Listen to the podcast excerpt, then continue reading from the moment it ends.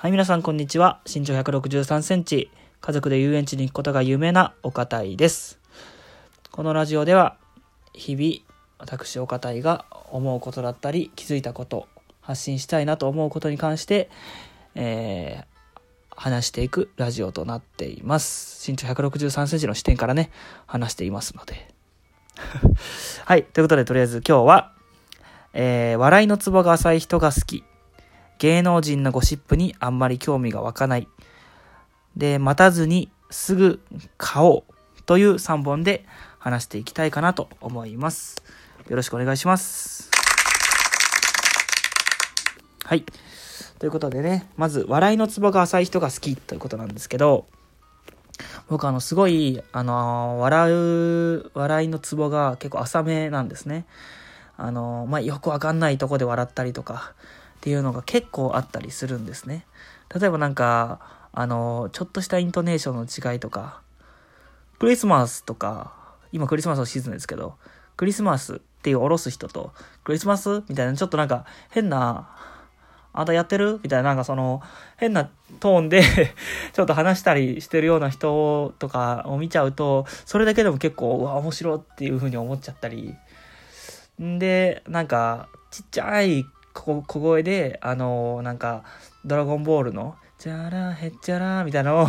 なんか歌ってる人とかが、なんかたまにいたりするのを見かけたりすると、ああ、いや、面白いなって結構思っちゃうんですね。なんで、あの、僕自身がまず笑いのツボが結構浅いっていうのがあるんですけど、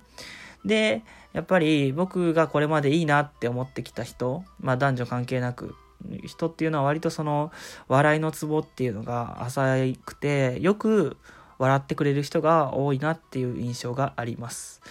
やっぱりその笑顔が多い人っていうのはたとえ別にその人の容姿とかにかかわらずやっぱり周りの人を巻き込む周りの人も笑顔になるなっていうのはすごい思うのでうんあの笑いのツボが浅い人と一緒にいると自分も楽しくなるしで、もしその人と同じツボで笑えたら、それは一番まあ最高ですよね。なんで、僕もまだ見ぬ、あの、家族とは、なるべくツボが似たような人がいいなって思ってます。うん。なので、僕自身、笑いのツボが浅い人が好きということで、ぜひぜひ、笑いのツボなんか浅めだよっていう人は、なんかどこで笑ったとか、私こういう人ですみたいなのをもし教えていただけたら嬉しいと思います。はい。では次。芸能人のゴシップにあまり興味がないということなんですけど、まあ、最近そうですね、まあ、嵐のニノだったりとか、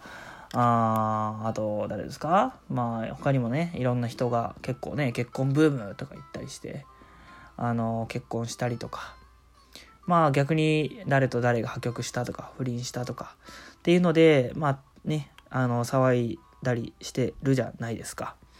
で、そうですね。別に人に興味がないとかいうわけではないんですけど、やっぱり芸能人って、ね、あの、その周りの人、一般人の人と何が違うかっていうと、その人のことを知ってる人がどれだけいるかいないかっていう違いかなって思うんですけど、で、ね、あのそのゴシップをテレビで流すのってわかんないんですけど、普通にまあいろんな人の、ま、共通認識として話の話題の提供として誰々さんのあのが別れたよねとか結婚したよねみたいなのを流すっていうのは、まあ、一つのネタ提供としてはまあいいかなって思うんですけど僕自身は正直そのこと自体にはあまり興味がないというかうん。実際興味を持ってたとしてもあのそんなになんていうか話すようなことではないかなっていう気はしててっていうのもすごいやっぱそのね、ゴシップってすごいその人の個人にとっては割と人生の大きなことだったりとかっていうのもそのね一つのネタとしてあの話したりみたいなするところがまああったりするじゃないですか。なので、うん、ちょっと聞いててそんなに気持ちが良くないというか、まあ、一個前に話したことじゃないんですけど、まあ、笑えないようなことがそんなにあるかなと思うので、うん、ちょっと別にゴシップにあまり興味がないなって、すごい最近思うようになりました。はい。で、次。うん、待たずにすぐ買いたい、買おうっていう話なんですけど、今僕、あのー、欲しいなって思ってるものがあってそれはあの任天堂から出されてるスイッチ任天堂スイッチとあとスマッシュブラザーズスペシャルってやつがねあのいろんな人があの実況してたりとか普通に持ってたりすると思うんですけど僕もあれ買いたいなとは思ってるんですけどなんか何かをのタイミングを待ってまだ買ってないっていう感じなんですけど何かそう例えば祝い事だったりとか大きめのことがあった時に買おうかななんて思ったりしてるんですけどでもやっぱり祝い事とか自分がこれだって思うことを待っててもやっぱりなかなか訪れないんですよね。でただただなんか自分のそのしたい気持ちだけが募ってっちゃうってこれってなんか全然意味のないことしてるのかなって最近すごい思ってきましてうん、やっぱり欲しいものがあったら買えるっていう条件が揃ってるならもうどんどん買っちゃうっていうのはありなんじゃないかなって思いました。うん、なんか下手にその理由をつけたりしてあの買うきっかけを待ったりやるきっかけを待ったりしててもやっぱりそれはなんかただただ先延ばしにしてるだけってあの意味がないことなんじゃないかなって思いました。うんまこれは別にその買うことだけじゃなくてなんか何かをやりたいなって思った時もそうだと思うんですけど、うん、例えばなんか休日とかでやることないなってなってでお昼にあちょっとどっか出かけたいなって思ってショッピングでも行きたいなって思ったとしてあのなかなかねあの布団から出られなかったりとか、うん、っていうことがまあある人もいると思うんですけど僕は大体そうなんですけどそんな時にもうあ今出ようって思ってはいるけど出られない時間って後から考えるとすっごい無駄じゃないですか。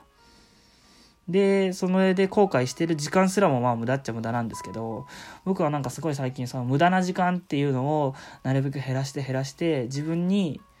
自分が楽しいと思えることをやり続けれるような人生がいいなって思ってきてるのでだからその面ではなんかうん変に待たずに自分のやりたいって思うことをどんどんやって逆に言うとあの無駄だなって思う時間。例えばなんかコンビニでのちょっとの待ち時間とかあバス停とかで待っててあのバスを待ってる時間とか。